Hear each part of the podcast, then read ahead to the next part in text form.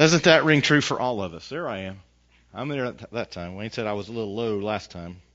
Um, doesn't that ring true? If we were to walk around and say, what does it mean to be humble? What would we all say? Um, hmm. Uh, it's something we talk about in the church. We're not exactly sure what it's supposed to mean. Uh, one of the struggles we have when we start talking about humility is our worldview will determine what we think about even the word humble. Um, the way we read Scripture. As Christians will determine how we read the word humble. But what it generally means, no matter your worldview or no matter uh, what, what you understand about Scripture and what it says about humility, is that whatever it is, it's hard, and I don't think that that's me. right? Uh, we all struggle with some level of just defining it, much less living it out. And what we've been talking about is Micah 6 8, where Micah says uh, the most important thing in your life is not uh, that you are performing sacrifices or that you're showing up at worship services or that you say that you follow Jesus, but instead he, he has this incredible verse in Micah 6 8 that says, um, Here is what is good, and here is what God wants you to do. He wants you to do justice, to love kindness or mercy, depending on your translation, and walk humbly with your God. And so these three key phrases we've been talking about, we're going to continue to talk about, and we're going to not only explore what this means, but what does it really mean to live it out. So last couple of weeks we've talked about loving mercy, uh, the reality that there is punishment due and yet it is withheld from us. There were two aspects of mercy we've tried to cover. What does it mean to love mercy? And uh, to love mercy means that we love that we receive mercy. That's easy. We love that we receive mercy. Like I was due that punishment, and and they did not make me uh, pay for that. Or I got a speeding ticket and they let me off with a warning. Or I should have been fired, but they just gave me a reprimand. And, and so we're we're happy when we receive mercy. To love that type of receiving of mercy is easy. It is normal. It is something that we each love if we if we believe that we are due that punishment. But we also talked about loving mercy means when we have received it, that means we will give it to others, which in and of itself can be a bit of a challenge when we read through Scripture because Scripture talks about not only should we love mercy and not only should we give it to others, but we shouldn't just withhold all punishment because God Himself is not going to withhold all punishment. And so there's this kind of weird fuzzy line about do I just let everybody off? I mean, if they if if somebody kills somebody, should we just say, okay, you know, I'm going to show you mercy. If somebody burns down your house or burns down um, half of the United States, do we just say, okay, just promise you won't do it again? Uh, so there's a, a fuzzy, difficult line between loving mercy and showing it and understanding where the place of true biblical accountability should be. And, and one of the things we kind of ended with last week was the reality is if you feel called to show mercy to someone, uh, that is a product of walking with God. But what Jesus told us and what he demonstrated through one particular event with a woman caught in adultery was those who have been forgiven much forgive much or love much, show mercy much. So a depending uh, requirement for us to love mercy is for us to recognize what we have, ourselves have been forgiven. Today we're moving over to the next difficult phrase that Micah has given us, and I want you to remember Micah is, is here at a time when the kingdom has split. Israel has gone into the northern and southern kingdom. Uh, they're terrible leaders. The northern kingdom is eventually going to be overrun by the Assyrians. It's going to completely disappear. That's going to leave all of Israel down to Judah in the southern kingdom, where there's only two tribes that populated that southern kingdom, which is Judah and the tribe of Benjamin. Um, and that's it. That's now who Israel is. And the idea that somehow what God wants from you is religious service is not new. We struggle with that today, but it's not new. It's always been there. And so this is what Micah says. He wants you to love mercy, to walk humbly, and then we're going to talk about last, doing justice. The reality is, loving doing justice really rely on this one that we're going to be talking about today and next week, and that is walking humbly. So as we do that, this week what I want to share is just uh, let's just get the basics out of the way. Let's get a basic understanding of what it means to walk humbly. But next week I really want to spend some time digging in to how do we live that out. Now, most people don't like us to talk about humility. it was Dale Earnhardt that first said the first or the um, second place is just the first loser. Have you ever heard that? I think it was made popular by Ricky Bobby, but Dale Earnhardt said it. The second place is just the first loser. Nobody likes to be in second place, right? Nobody likes to be the loser. Nobody likes to be in that place that is somehow less than others. Interestingly, Olympians that come in second place and receive a silver medal are less happy than third place winners who receive a bronze. They'd rather come in third place and just be glad they made it, or first place to feel like they won, rather than come in second place somewhere in the middle. And so they are actually happier in third place than they are in second place. Most of us are not in a place that we like to lose. Does anybody in here like to lose? Yeah. Depending on what it is. Uh, okay. So you could say, yeah, I like to be, I like to lose at being the biggest loser. That's not real. Like, that's not real. But most of us don't like to lose. We, we like to win. We dress so we'll win. We, we want to get a better promotion. We want to make sure we're making more than our coworker that we do not like. We want to be the winner. Our neighbor pulls up in a new car. What do we want to do? Oh, it's nice. Oh, I haven't had a new car in a while. You know, even our car commercials will capitalize on that because a lot of our car commercials are, are your neighbor pulls up in a new car and you're like, oh yeah, that's a nice new car, but look at what I have. What the commercial's really about. We love to win. We hate to lose.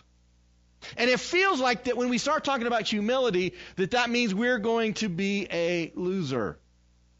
We're going to be weak. We're going to be someone who doesn't get ahead, or people look at us and they're going to feel bad for us, like, oh, and I'm glad I'm not them. Somehow humility means that we have no standing, we have no value, or, or the belief that we have no authority, no confidence, or strength. All are false. So, what does it mean to walk humbly with our God? So, let's break it down. Today we're going to talk about walk and humble. When we talk about walking, when we look through the Old and the New Testament, walking is not simply you and I are going for a walk. It's not just the, the aspect of putting one foot in front of the other. In other words, if, if you have lost your ability to walk or never had the ability to walk, then you'll never be able to fulfill this within your own life. Walking in Scripture does not mean putting one foot in front of the other, other than what it looks like to walk with God. When we look through that, what we find is in Genesis 5, Enoch was the father of Methuselah. It says that when he was 65 years old, he became the father of Methuselah. And then after he was born, he was in close fellowship with God for another 300 years. And he had other sons and daughters. Enoch lived 365 years, 24, walking in close fellowship with God. So the idea of walking is also the idea of relationship. Walking with, being with somebody. In other words, think of your best friend. Who is your best friend? You could say you are walking with whoever that person is your spouse, or your kids, your parents, your siblings so walking is being in close fellowship based on what Genesis 5 says. In Genesis 6, we hear Noah, and it says Noah was a righteous man, blameless in his generation. Noah, can you guess what it says? Walked with God. Now, we are post Garden of Eden, so we're not talking about God, you know, was in the boat, and they got out and they took a stroll on the shore.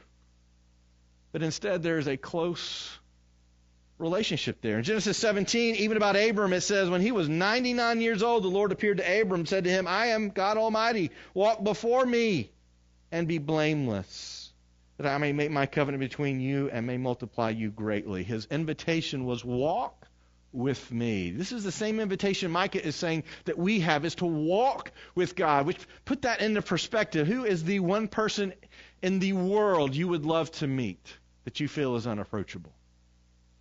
You would love to spend time with them. Is it an athlete? Is it a, a celebrity? Is it a politician? Is it a, a, a person who does good things around the world? Who, who is it? Is it your, your favorite artist? That like I would just love to spend an hour with that person, but I don't, I don't think it could ever happen. God is inviting you to do that with Him, and He says it is possible. And I am approachable, and I want you to have this. When we're growing up, we kind of learn the problem of humility based on this idea of walking with people. Those of you who grew up in the popular crowd, I want to ask you to raise your hand who you are. Felt pretty good about your standing and who you walked with. Those of you, Malia's raising her hand. We're glad that you're in the popular crowd of first grade right now. I don't know what that means at first grade. Like you have the best peanut butter and jelly sandwich. I, I guess you can't have peanut butter, so it's not that. So I don't know what it is. Yeah. Uh, but if you were less than, then perhaps your status was less than and you felt less than. If you got picked on in school, boy, you began to think maybe this is what it means to be humble. I'm forced to be humble, yet that is not the picture of humility, being picked on. You know, walking with someone means we are walking in close relationship, close fellowship with them. I, if we were honest and we would say, Do I feel like I am walking with God right now? I, probably many of us would say, I don't know if I would say that. I know who God is. I try to do good things. I, I try to be a good person. Am I walking in close fellowship with God? And then I think a number of people would ask a simple question, which is, is that really possible? I think the fact that many of us do struggle with if that's even possible demonstrates how far we've come from what God intended and from what Micah is saying when he says, Walk humbly with your God. Walk in close fellowship. Micah himself says in chapter 4, verse 5, For all the peoples walk each in the name of its God. Hmm. But we walk in the name of the Lord our God forever and ever. This is such a true, true statement. We, we, each one of us walks in close fellowship with our God. The question is, who is our God? Or what is our God? Is our God our standing? Is our God our position? Is our God our finances? Is our God our religion? What is our God? Tim Keller, he, I, I, I love to read his stuff. He's, he's a strict Reformed theologian, which I'm not a Reformed um, theologian.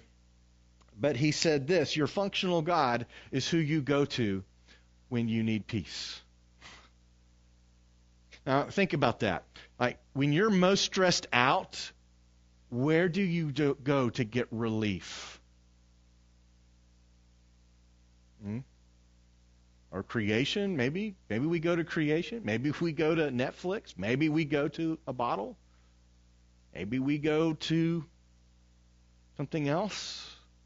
A lot of times we tend to go to peace to, to, get our peace. We tend to go in kind of destructive places that actually don't offer peace, which is the, the really salacious part of sin is that it says, hey, I could give you peace, but it doesn't give you peace. It just makes things worse. What, what he said this week, what Tim Keller said this week was, your functional God is where you go when you need peace. Oh, that hit me between the eyes. Where do I go when I need peace? Do I pray? Do I worship? But that's what Micah says is we each walk with our God. I, we all do it. But are we walking with the true one real God? In the New Testament, Jesus talked to walking like this. In, in, in John 8 12, he says, Jesus was speaking to them, and he says, I am the light of the world. Whoever follows me will not walk in darkness, but will have the light of life. That sense of walking with Jesus means we will not walk in darkness. So that close fellowship with Him leads us to good places. Do you want to have relationships with people that lead you to good places? See, as Christians, sometimes we struggle with this because we are to be a people that befriend and love all people, right? We, we should be the best uh, lovers of humankind, on the face of the planet based on what Jesus told us we're supposed to do. But yet, there are times we have to walk away from people because they lead us into darkness regularly. And not the kind that leads to positive growth, but the kind that just keeps you stuck in a place. We struggle with what it means to walk in close fellowship. Jesus says, if you're walking in close fellowship with me, I, I, I will keep you in the light, which does not mean I will keep you from suffering, by the way. It does not mean I will keep you from hardship. What he's saying is, I will keep you where I am and where you need to be. And it will be good, even if circumstances are bad. In 1 John, we looked at 1 John a few weeks or a few months ago, in chapter 2, verse 3, it says, By this we know that we have come to know him, if we keep his commandments. Whoever says, I know him, but does not keep his commandments is a liar, and the truth is not in him. But whoever keeps his word, in him truly the love of God is perfected. By this we may know that we are in him. So here's a good test for us.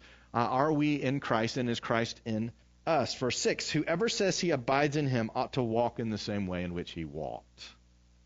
So the idea of walking is not just the idea that we are in close fellowship, but we're actually walking the way that he walks. We're doing the things that he did. So the idea of walking humbly, it, it means that we are in close fellowship and we are demonstrating the same behavior. So that's pretty innocuous. That's pretty neutral. Not really difficult for us to go, okay, that sounds good. But what does it mean to be humble? In the Old Testament, we have a lot of people that demonstrated a struggle to be humble. we all struggle for humility. We, we joke in our family sometimes, I'm the most humble person I know. You'll get that joke later you think about it. But we struggle with it. I don't really want to be humble. I mean, I want people to go, Mark's pretty awesome right? Do you ever feel that way? I want people to go, wow, he's the best at something. I don't really care what that something is. I just want to be the best at something, right? There's a drive in us that makes us want to feel competent, that makes us uh, feel like other people look up to us and think well of us. And, and we've struggled with that really since creation. One of the great stories we, we hear in the Old Testament is the story of Jacob and Esau, where Esau is the firstborn, they're twins. Esau comes out. He's supposed to get the inheritance. Jacob is right behind him. He grabs his heel and he wants to get out before. He wants to pull him back in so he can get out, so he can be the firstborn. Because, like today, you're the firstborn, and what does that mean? Doesn't mean a whole lot. If psychologist will say it means this or that, but but I mean, you're firstborn. It doesn't really matter. You're pretty much the same standing as the thirdborn. But in the Old Testament, the firstborn is the most blessed. They get the inheritance, they get uh, the whole homestead, they get everything, and they get the blessing of God placed on them and their families. And so there was a big deal to be first. He concocted a great plan in order to beat Esau, in which Esau went out into the field to hunt. He was favored by his dad because he could hunt and he could do great things and, and, and bring in, you know, all kinds of of meat and livestock for them to eat. He loved that about Esau. But Jacob was more fair and loved more by his mother, and he could cook and do more things around the house. He didn't have calluses in his hands. He didn't go out hunting and do different things. So he concocted a plan, or his mother concocted a plan with him in which he would trick Esau to giving up his birthright, which was kind of a legal transaction to say, I'm no longer the first. I'm now second. And now Jacob is first. It led to all kinds of problems for Jacob as he got the blessing and the birthright, and then he spent a good part of his adulthood running from his brother who was going to try to take him out for stealing it from him. In the New Testament, the disciples show us we struggle with this idea of being first or second or third. We read this in Luke 9. We read a couple of places, but in Luke 9 it says, An argument arose among them. I can just imagine this. An argument among the disciples arose. They're arguing with each other of who's better and who's the winner, who's going to be the real winner in life. Argument rose among them as to which was the greatest, and Jesus, knowing the reasoning of their hearts, because this is the story of humanity. You struggle with this. You're going to struggle with this. When you go to school, you're going to struggle with this. When you go to work, you're going to struggle with this. At home, you struggle with this. So he took a child and he put him by his side, and he said to them, Whoever receives this child in my name receives me. Whoever receives me receives him who sent me. For he who is least among you all is the one who is great. Now, as far as standing and value in the world, a child at this time has little. Like you got to grow up to, to grow into standing and value and authority. And what Jesus is saying is like this child. This is what you have to be like.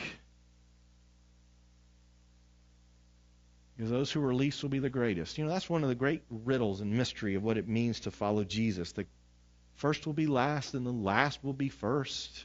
But it's all throughout the Bible. It's all throughout. Charles Spurgeon says this, very encouraging about walking humbly with your God. He says, Walking humbly with your God is a cause for great anxiety. Thanks, Charles. It's encouraging.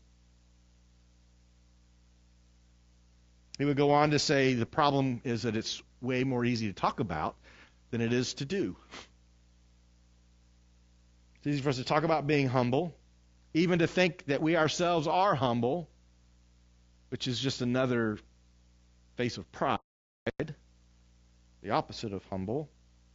It's why we love to judge people. It's why arrogant people have a, a mixed place in our heart. Like, we hate them, but we love them at the same time. We love a good villain, right? We love the guy who walks in chest out and says, It's all about me. I mean, we hate him, but we love him. Love to watch him on TV and in movies. We love to say, man, they're such a jerk. So we don't have to worry about the darkness in our own hearts and that same bent in our own lives. John Bunyan said this, another very encouraging talk about being humble. He says, He that is down needs fear no fall. He that is low, no pride. He that is humble ever shall have God to be his guide. Now, I like the second part of that poem. I do not like the first. I don't know about you. I don't like the whole uh, who is down or who is low. I don't want to be down or low. Does anybody else want to be down or low? Like there, there are some people that enjoy that. They enjoy the attention that being down and low brings. But uh, most of them, even them, do not actually like being down or low, which is uh, really indicative of where we are right now because so many people are down and low. Like we're depressed. We're struggling. Our students are struggling. Parents are struggling. Pastors are struggling. Caregivers are struggling right now the ability to give care to a population that is overall down and low. Now there are some that are not, and they're just loving it. Life has never been better. This, if they could remake the world, it would be something akin to what we're seeing now. But there's not many like that. Those people are struggling. They're down and they're low. We don't want to be down or low. It doesn't feel good, does it? So if we go get a definition of being humble, this is what it says having or showing a modest or low estimate of one's own importance. In other words, to feel unimportant. Oh, wow. Yes, Jesus, sign me up. Because I hate feeling important. I want to feel as unimportant and as meaningless and as invisible as possible. And yet, that's what some people believe it means to walk humbly with God. A second definition that that you'll find is that humble means to be of low social, administrative, or political rank. Now, both of these definitions are, are true, but they're not really true about biblical humility. Biblical humility takes on a whole different side, and we get it not from understanding culture, we get it from understanding God and the way that God looks at humility. One of the problems is, is that we assume that humility means we lack confidence. People who are humble, it does not mean they lack confidence. We assume it means you have no position or rank. there are many humble people that have great authority in the world today. In fact, authority is one thing that is a hallmark of a humble person. You do have a sense of authority in the world. We assume humility means weakness, like you're not good at something and you don't let anybody know you're good at something. But, but humility is more an attitude of the heart than it is your ability to be competent in an activity. Next week, we're going to spend a lot of time talking about how, do we, how are we confident and humble at the same time because I'll tell you, you can't truly be biblically humble unless you are also confident. One of the things I, I, I talk to new business owners and they want to know how do we get stuff started, one of the things I tell them is you have to exude confidence. Even if you have no idea what you're doing. It's the idea of faking it till you make it, although it is not quite the same. Faking it till you make you're making it does not demonstrate any competency. It just means you're going to pretend. However, there is a part of you that confidence moves people. Because most people feel like they aren't confident. So if you are and you are confident, you will automatically begin to move the people around you, which is why confidence is so powerful, but used incorrectly is so dangerous.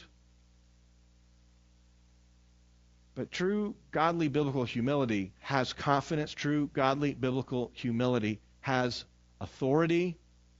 Authority being the ability to change things that are meaningful. Authority, not just I'm in charge. We know a lot of people who are in charge who are not humble. It doesn't just mean you have position, because we know a lot of people are in position just because they want the position, but they're not humble.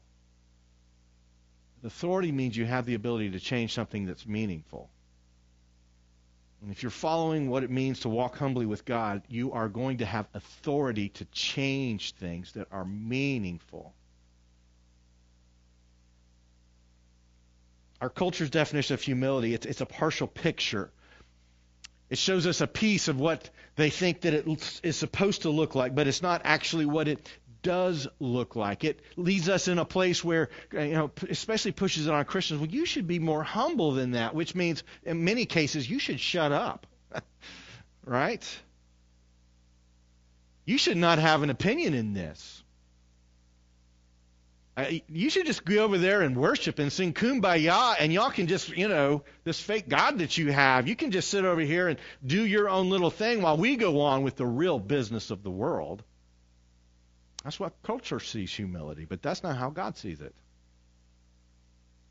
It's not how God operates. This weakness or lack of authority or pride in ourselves because look at me, look what I've done, I'm a self made person. No, you're not a self made person. I'm not a self made person. Every person that's been in my life has had a role in making me what I am today, some positive, some negative. You may be a hard worker. It's amazing what the network that you're exposed to elevates your success, and you had nothing to do with that other than you knew the right people. There's a reason that networking is one of the best ways to grow a business, is because it introduces you to people that help you along. None of us are truly self made. We had help along the way. And even if we can't point to an individual that waved a magic wand and made us successful, we can point to the character and personality and skills that we've been able to learn that have been in, have been given to us by our Creator.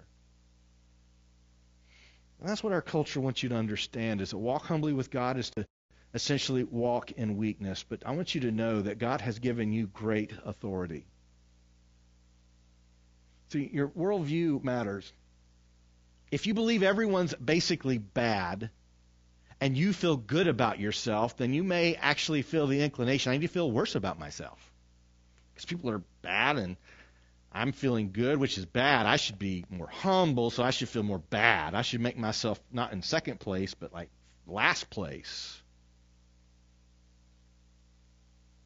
If we feel like everybody's good and we don't feel good about ourselves, we feel like, oh, something's wrong. I should work harder to be feel better about myself. I should build up my self-esteem. But I'm not sure that's what God wants me to do or how He wants me to be. Where where are you? Are you today working on building up your self-esteem? Are you trying to tear it down? Because we could both be on the same journey and both be taking completely different directions. I'm trying to build myself up. Well, I'm trying to tear myself down. God didn't ever really intend for you to live a life of tearing yourself down. He never intended for you to live a life where you walk around going, How terrible am I? I'm the worst of the worst. I hope that means I get the biggest mansion in heaven. Right? Is that what it means? The first will be last and the last will be first? Oh, that's not what it means. Our authority comes from God's authority. We are perpetually second if we are honest, the number one reason that people reject God is this we do not want to be perpetually second, we want to be first. You'll remember what was the original sin in the garden. It was pride, but it was a promise, wasn't it? You will be first, like God. You don't have to be second to him anymore. You don't have to be subservient to him anymore. You be like God. Our authority comes from God's authority. In Genesis 1, God said, Let us make man in our own image, after our likeness, and let them have dominion. That's authority. Let them have dominion over the fish of the sea, over the birds of the heavens, over the livestock, over all the earth, over every creeping thing that creeps on the earth. In other words, God created you not with a, a need to be weak or incapable or incompetent, but instead He created you and gave you dominion over all things. We'll talk a little more about this next week. But I want you to imagine that. You were created and you were given a piece of God's authority. Philippians 2 talks a little bit about so what does it look like to walk in humility? And it says this, again, things begin to get really practical. Do nothing from selfish ambition or conceit, but in humility count others more significant than yourselves. You see, you can hold position, power, and authority, and still count others better than yourself. This does not mean you count yourself as you don't matter. It means that you place an importance on other people above elevating yourself.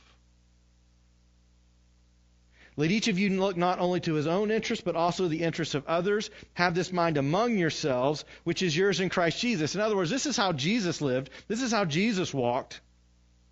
Who, though he was in the form of God, did not count equality with God as a thing to be grasped, but emptied himself by taking the form of a servant, being born in the likeness of men, and being found in human form, he humbled himself by becoming obedient to the point of death, even death on a cross. In other words, even Jesus himself did not live a life in which he exalted himself as a winner, but he humbled himself so that he could serve others. You have a question? Okay. Okay.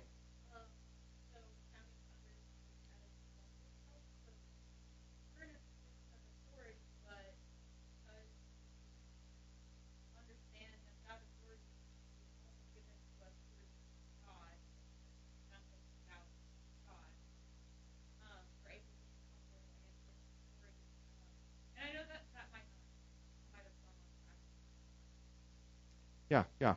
Parent, parenting is a position of authority. And if we treat our kids like they're our servants, which I mean there's a there's a part of that. There's a part of growing, right? There's a part of servant. Um, if our kids don't learn to serve, they tend to learn other worse lessons. But yeah, treating them like they're there for us rather than we are there to help them to grow. Yeah, I mean, you can absolutely abuse authority no matter what role, uh, position that you are in. Authority is is something that should be used to change meaningful things in a positive way, clearly, but there are many people that change meaningful things in a negative way. Humility, at least from what Paul is saying in Philippians and what he's saying about Jesus is there has to be a place where you elevate other people in your mind in which we are given the ability to make others better than simply use others for our own benefit.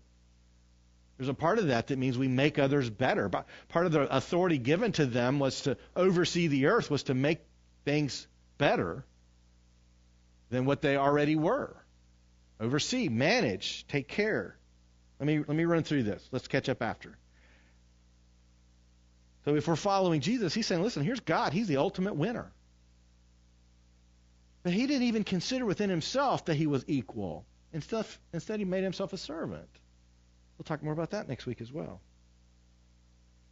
we talk about our authority, where it comes from. And as Christians, our authority doesn't come from the ability for us to get in charge of something. It's not our personalities or to politic or to, to work an angle in order for us to be in charge, but it's something that God gives us for a purpose that God has.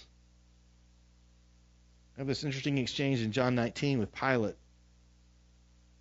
When the chief priests and the officers saw him, Jesus, they cried out, Crucify him, crucify him. Pilate said to him, Take him and crucify him. I find no guilt in him. The Jews answered him, We have a law, and according to the law, we ought to be, he ought to die because he has made himself the Son of God. When Pilate heard this statement, he was even more afraid. And he entered his headquarters again and said to Jesus, Where are you from? Jesus gave him no answer. So Pilate said to him, You will not speak to me? Do you not know that I have authority to release you and authority to crucify you? Oh, we all have been under this kind of a leader. Don't you understand? I can make your life miserable or I can make your life better. That's the kind of person I am, is what Pilate's saying. So this is what Jesus said. Jesus answered him, You would have no authority over me at all unless it had been given to you from above. Therefore, he who delivered me over to you has the greater sin. In other words, the only authority that you have is the authority that is allowed to you by God. I think this is a good indication that we're in an election season and we're talking about authority that's given by God. I, I, it is important that as Christians that we do follow the authority of our leaders to a degree but at the same time, we don't say that every person who is in a position of authority is acting in the way Jesus would. It's important that we make that differentiation, and sometimes the person that we put in a political position is not the person that we would necessarily pastor a church, right? Or vice versa. You want me to run for president? Listen, you think things are bad now. Put me in that role. Things will get worse real fast. What Jesus is saying is you have a position of authority, and you only have that position of authority because it's been granted to you. We, we recognize our secondness when we recognize the authority in which we have has been given to us, not because of us.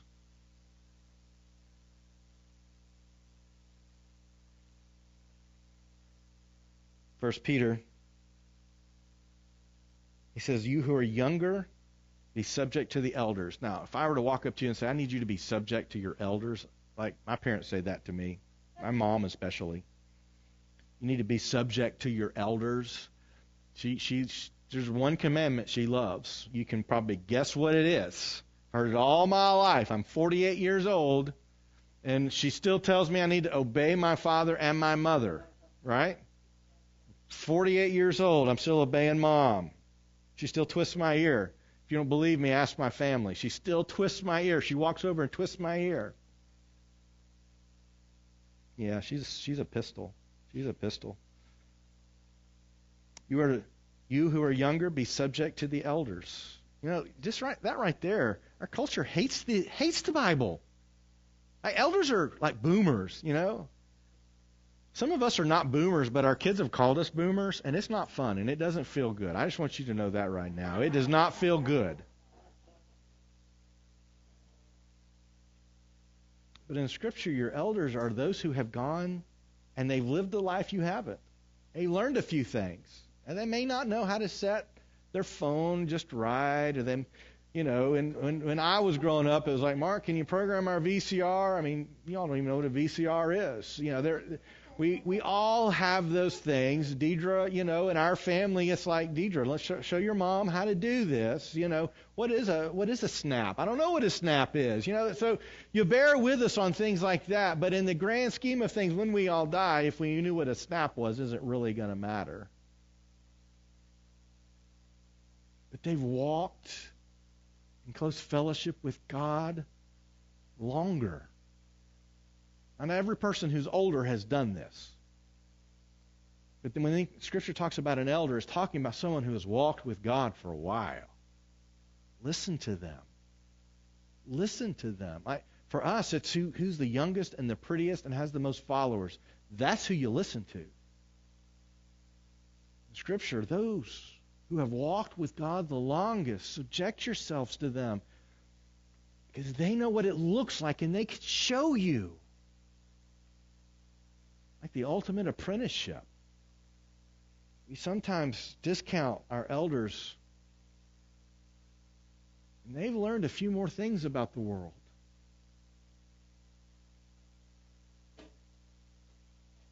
You who are younger, be subject to the elders. Clothe yourself, all of you, with humility toward one another. For God opposes the proud. Ooh, that's tough, by the way.